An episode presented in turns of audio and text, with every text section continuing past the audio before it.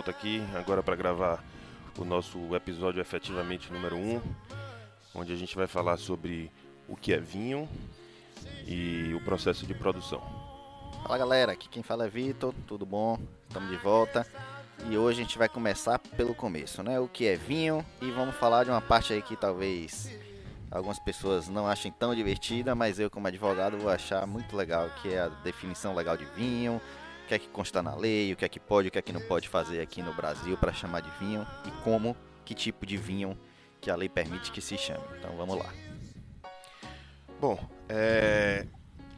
do Wikipedia a gente consegue ver a definição de vinho como sendo uma bebida alcoólica produzida pela fermentação do sumo da uva. Na União Europeia, o vinho é legalmente definido como produto obtido exclusivamente pela fermentação parcial ou total de uvas frescas, inteiras ou esmagadas ou de mostos.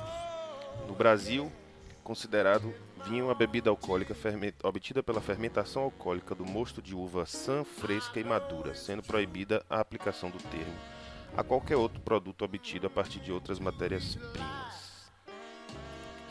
É, vamos falar um pouco de definição legal, né? Deixa o advogado entrar em campo aqui para dizer que no Brasil o vinho é definido pela Lei 7678 de 1988. E vinho seria, segundo a lei, a bebida obtida pela fermentação alcoólica do mosto simples de uva sã, fresca e madura.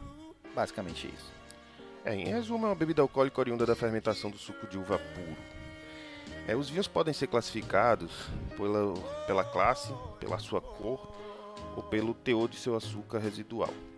Na prática, o vinho ele é classificado por essas três coisas. Né? É, se for classificado, quando a gente classifica pela cor, a gente tem o vinho branco, rosado ou rosé e o vinho tinto. Já classificando ele pela classe, a gente vai encontrar aí alguma diversidade de, de tipos de vinho começando pelo vinho de mesa, cuja graduação alcoólica pode ir de 8,6% a 14% do volume é, do líquido e pode conter uma pressão de até uma atmosfera quando medida a 20 graus de temperatura. Esses vinhos de mesa eles podem ser finos ou nobres, frisantes ou vinho de mesa de uvas americanas. Basicamente, os vinhos finos são os vinhos que a gente mais está acostumado a a encontrar, que são produzidos exclusivamente com uvas das famílias vitiviníferas é, e com teor alcoólico de 8,6 a 14, como a gente já falou anteriormente. O vinho frisante é um vinho com teor alcoólico um pouco mais baixo, que ele pode vir de 7% até os mesmos 14%. É, feitos também com, com uvas exclusivas da família vitiviníferas e uma pressão mínima de 1,1 até uma pressão máxima de 2 atmosferas, também a 20 graus. E finalmente o vinho de mesa americana são vinhos feitos por outros tipos de uvas ou uvas americanas, ou uma mistura de uvas da família vitiviníferas com outros, outras famílias de, de uva. É, classificar todos esses tipos de uva é assunto para um, um, outro episódio no futuro. É, vinho de mesa de uvas americanas, esse eu não conhecia não, e não sei se eu ia gostar muito não, né? Mas são muitos tipos e então vamos continuar, João. É, além de, de, vinhos de mesa, né? Os vinhos também podem ser classificados como vinho leve, vinho gaseificado ou espumantes e vinhos de moscatel, moscatel ou moscatel espumante. O desses aí o que se destaca mesmo para o grande público e o interesse do pessoal aí que deve estar tá ouvindo é o espumante. O espumante é, é para segundo a lei, né, segundo as regras brasileiras, vai ser um vinho que vai ser resultante de uma segunda fermentação alcoólica, possuindo um alto nível de dióxido de carbono, que é o CO2, que resulta naquelas famosas borbulhas no perlage ou qualquer que seja o nome aí que as pessoas costumam chamar. Aí vai ter graduação alcoólica de 10 a 13% e uma pressão mínima de 4 atmosferas, também medidas a 20 graus, como o João mencionou antes. É, dentro dessa classe de espumantes, a gente vai encontrar o champanhe, que vai ser feito exclusivamente de uvas Chardonnay ou Pinot Noir e exclusivamente também lá na região de Champagne, na França. Nem mesmo outras regiões da França vão poder chamar um, um, um espumante feito por lá, de, ainda que com a Chardonnay e a Pinot Noir, de Champagne. Mas isso também é assunto aí que a gente pode desenvolver em um, um outro podcast, em outro episódio.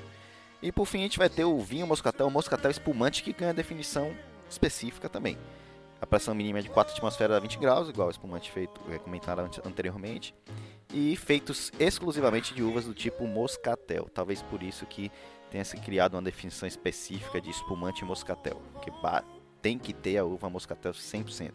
Com teu alcoólico de 7 a 10% e que tenha ainda no mínimo 20 gramas por litro de açúcar residual. É o famoso espumante docinho que o pessoal gosta muito e faz muito sucesso aqui no Brasil.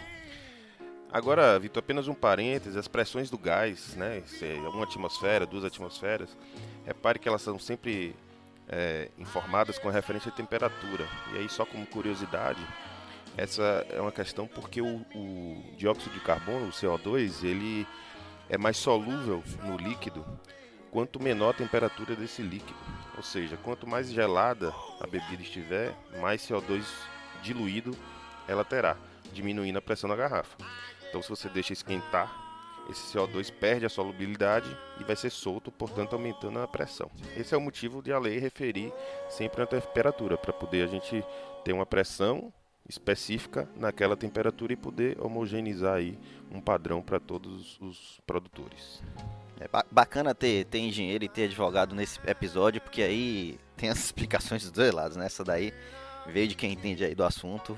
E vamos voltar um pouco agora para mim, que é a legislação brasileira, que ainda define os vinhos de outras formas. Vamos começar pelo vinho licoroso, né? Que é o vinho de graduação alcoólica de 14 a 18%, que pode ou não, é importante destacar isso, ter a adição de álcool potável, ou caramelo ou concentrado de mosto e sacarose, é, que serve para aumentar os alimentos das leveduras e assim aumentar o teu alcoólico. Dentre esses, é, o, o, o vinho do Porto se encaixa nesse, né, João? É, o vinho do Porto é considerado um, um vinho licoroso. É, que é um vinho que é fortificado, inclusive. E além disso, né, classificação pelo teor de açúcar, segundo a legislação, a gente vai encontrar os vinhos de mesa seco, meio seco ou demi-sec, né, o famoso demi-sec, o suave ou doce. É interessante destacar aqui no Brasil é, um, um, ponto que tem até gerado algum, algum alguma celeuma, alguma discussão aí entre os, os, os compradores de vinho, que é esse meio seco. Muitos vinhos meio seco no Brasil, que tem essa definição na garrafa, ali no rótulo, são vistos com olhos tortos, né, pelos compradores, falando: "Ah, não gosto de vinho docinho, não gosto de vinho com doce, eu vou querer um vinho seco". Só que muitos dos vinhos que o brasileiro importa, inclusive, é, são secos em suas origens, seja na Itália, seja na França ou qualquer outra origem, e que chegam aqui com a classificação meio seco exclusivamente por causa da legislação. E por que isso? O meio seco no Brasil ele tem de 4,1 a 25 gramas por litro de açúcar permitido. Então é um, um, um, intervalo gigantesco aí que acaba colocando vinhos que são basicamente secos, como meio secos e quase doces, porque 25 gramas por litro já, já é um vinho que tem um, um toque doce bem pronunciado. É, os vinhos italianos primitivos de Mandúria, é, acontece muito isso, né? Você dificilmente vai achar um primitivo italiano aqui que não como seco. classificado como seco. É. Mas isso não quer dizer que ele seja doce, porque na prática, se ele tiver apenas 4,1 gramas, ele obrigatoriamente já tem que ser rotulado como meio, meio seco, seco. Porque para ser rotulado como seco, ele só pode ter no máximo 4, 4 gramas. por Ou seja, você compra um vinho seco com 4 gramas e um meio seco com 4,1 é basicamente o mesmo vinho e um vai ser classificado como meio seco. Então, galera, não precisa ter preconceito com meio seco, é só dar uma, uma olhada em outras características do, do vinho aí para você ver que você pode comprar aqui no Brasil tranquilamente esse vinho, mesmo gostando apenas de vinhos secos. E experimentar, mais experimentar, importante. claro. É. Sempre, né? O que o vinho bom é aquele que você bebe e acha bom, independente das classificações e tudo mais. As classificações servem para a gente saber o que está comprando quando a gente quer experimentar alguma coisa e não teve nenhum tipo de referência. Em relação ao vinho suave ou doce, ele precisa ter acima de 25 gramas de açúcar por litro. E se for vinho fino, como já classificado anteriormente aí pelo João, ele só pode ter até 80 gramas por litro. Se for vinho frisante, leve, é, vai ter basicamente a mesma definição. E vamos deixar agora o João falar um pouco do licoroso e das, da grama, gramatura de açúcar aí que pode ser aceita segundo a legislação. É, os vinhos licorosos eles são mais simples de se definir. Eles basicamente se definem entre seco e doce, onde um vinho licoroso seco vai possuir até 20 gramas por litro de açúcar residual e o doce acima de 20 gramas, né? Mais complicado e um pouco mais é, definido são os espumantes. Né? Espumantes a gente tem seis classificações diferentes. Os espumantes podem ser classificados como Natur, é, cujo açúcar residual vai dar no máximo 3 gramas por litro. Ele pode ser classificado como Extra Brut, se o açúcar residual estiver entre 3 e 8 gramas por litro. Brut, se tiver entre 8 e 15 gramas. Esse é o mais conhecido, né? É, esse é o mais conhecido, é o, o mais comum de se achar nas prateleiras. Temos o sec ou seco, que vai ter de 15 a 20 gramas de açúcar por litro. Temos o demi-sec ou meio seco ou meio doce, né? Esses três nomes definem o mesmo, mesmo tipo de espumante, que é entre 20 e 60. Isso também é bastante comum e apreciado aqui no, no Brasil. É o famoso espumante docinho também, que a gente já falou. Isso. E tem o espumante doce, quando tem acima de 60 gramas por litro. Esse, particularmente, eu não vi em nenhum lugar ainda. É, Mas- Deve ser bem doce, porque o demisec já tem um docinho ali bem pronunciado, o doce. a gente vai ter que fazer um dia uma 60 degustação gramas, desse. 60 gramas de açu- acima de 60 gramas de açúcar por litro. É, É é quase uma bastante sobremesa açúcar. por si só. Bom, mas como a gente prometeu no, no podcast, a gente não vai se ater apenas aos vinhos, então eu vou adicionar algumas classificações aos destilados feitos a partir dos vinhos. Né? É, a gente tem destilados que após o vinho pronto, né, e se ele for passar por um processo de destilação, a gente pode gerar aí aguardente de vinho, um destilado, um destilado alcoólico simples de vinho. Isso também está tudo definido na legislação, aí como o Victor gosta. É, temos destilados alcoólicos simples do bagaço da uva. Então, existem é, processos onde se faz a destilação de, que sobra né, da produção do vinho, do bagaço das uvas ou das borras dos vinhos também, a gente tem isso. E pode também fazer um álcool vínico. Esse álcool vínico, por uma curiosidade, é muito utilizado na fortificação de vinhos, né, como o vinho do Porto, que você falou, como alguns herês, que são adicionados o álcool vínico para poder aumentar o teu alcoólico do, do, do produto que se quer Inclusive, entregar. inclusive, mais adiante a gente vai explicar o porquê que se adiciona açúcar ou se adiciona álcool vínico no vinho, o que é que isso causa nas leveduras e qual é o efeito disso, porque o vinho do Porto é vinho do Porto e assim por diante. Mas isso vai ser coisa para outro episódio. Bom, os mais conhecidos destilados baseados em vinho são o conhaque, que pode ter até de 36 a 54% de teu alcoólico, né? E ele é ob- obtido é, como um destilado simples de vinho ou da aguardente de vinho e pode ser envelhecido ou não. Né? Temos o brandy também, conhecido como conhaque fino, que o mesmo teor alcoólico de 36 a 54, obtido igualmente como conhaque, porém obrigatoriamente eles precisam ser envelhecidos em tonéis de carvalho, com capacidade máxima de 600 litros e por no mínimo 6 meses. Tá? E por fim temos a grapa, ou também conhecida como bagaceira, que o teu alcoólico pode variar de 35 a 54% e é obtida a partir do destilado do bagaço de uva com ou sem borras de vinho. É admitido nesse caso inserir álcool etílico potável da mesma origem.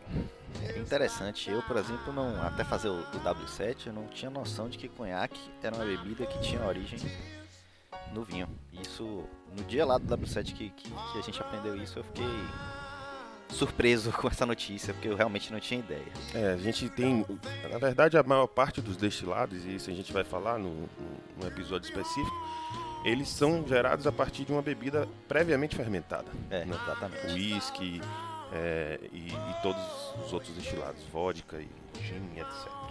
Pois bem, é, essas são as definições legais do que a gente pode aqui, é a parte chata, né? Mas que eu gosto, que a gente pode chamar aqui de vinho ou subproduto de vinho no Brasil. É, são definições que não necessariamente vão afetar a qualidade do vinho, mas dão um indicativo e ajudam a gente quando estiver lendo o rótulo e na dúvida do que vinho levar, saber aquilo que a gente está comprando. Se vai ser bom ou ruim, aí é o paladar na hora que a gente abrir que vai definir. Mas pelo menos a gente vai saber que tipo de vinho a gente vai estar vai tá comprando, né?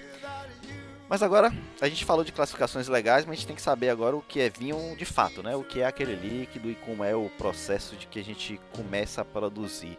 E aí eu vou passar a bola para o, o, o irmão vitivinicultor aqui, e perguntar, por onde é que se começa, João, essa, esse início do, da produção do vinho aí?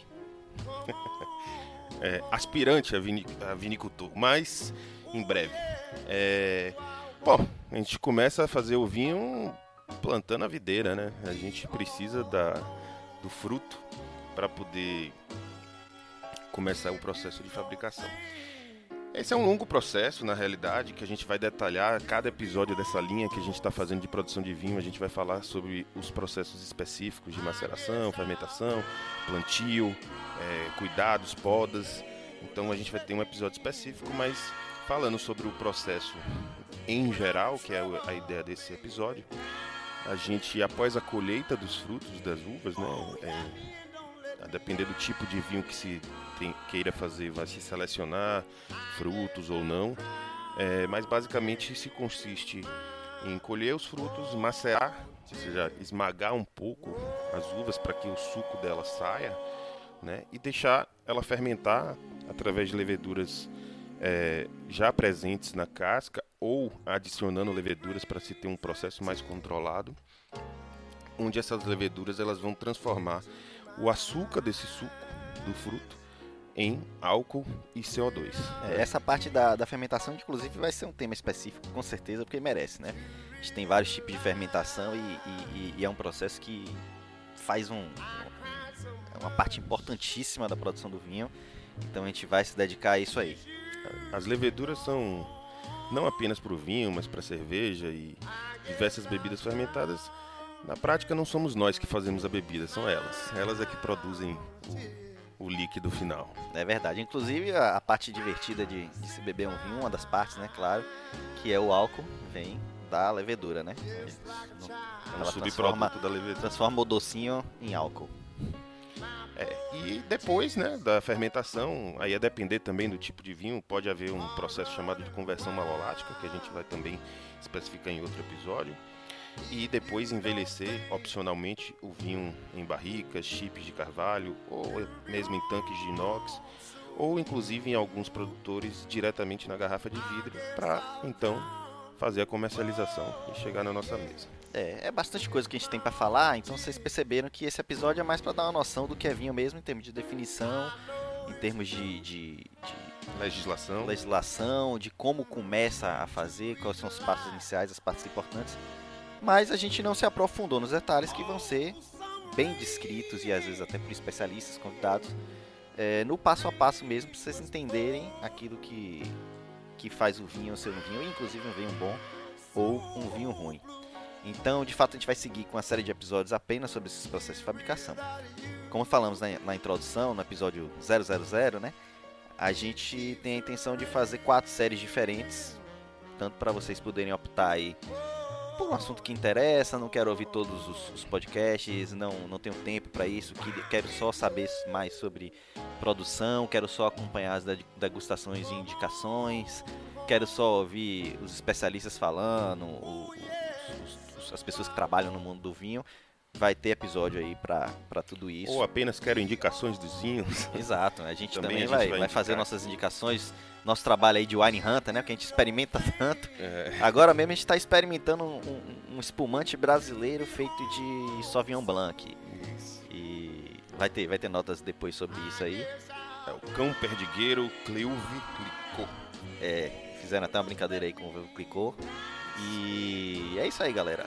Vamos, comentem aí, falem o que é que vocês estão achando, o que é que precisa melhorar, quais são os temas que vocês querem ouvir mais, quais são as dúvidas sobre o tema que a gente falou aqui, qualquer coisa que a gente vai comentar nos episódios seguintes. E também, se não comentar nos episódios seguintes, a gente pode responder os comentários. É isso aí, obrigado e até a próxima taça.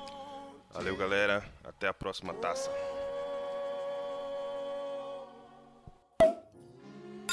E nesse episódio fomos acompanhados pela música Drown in My Own Tears, de Ray Charles.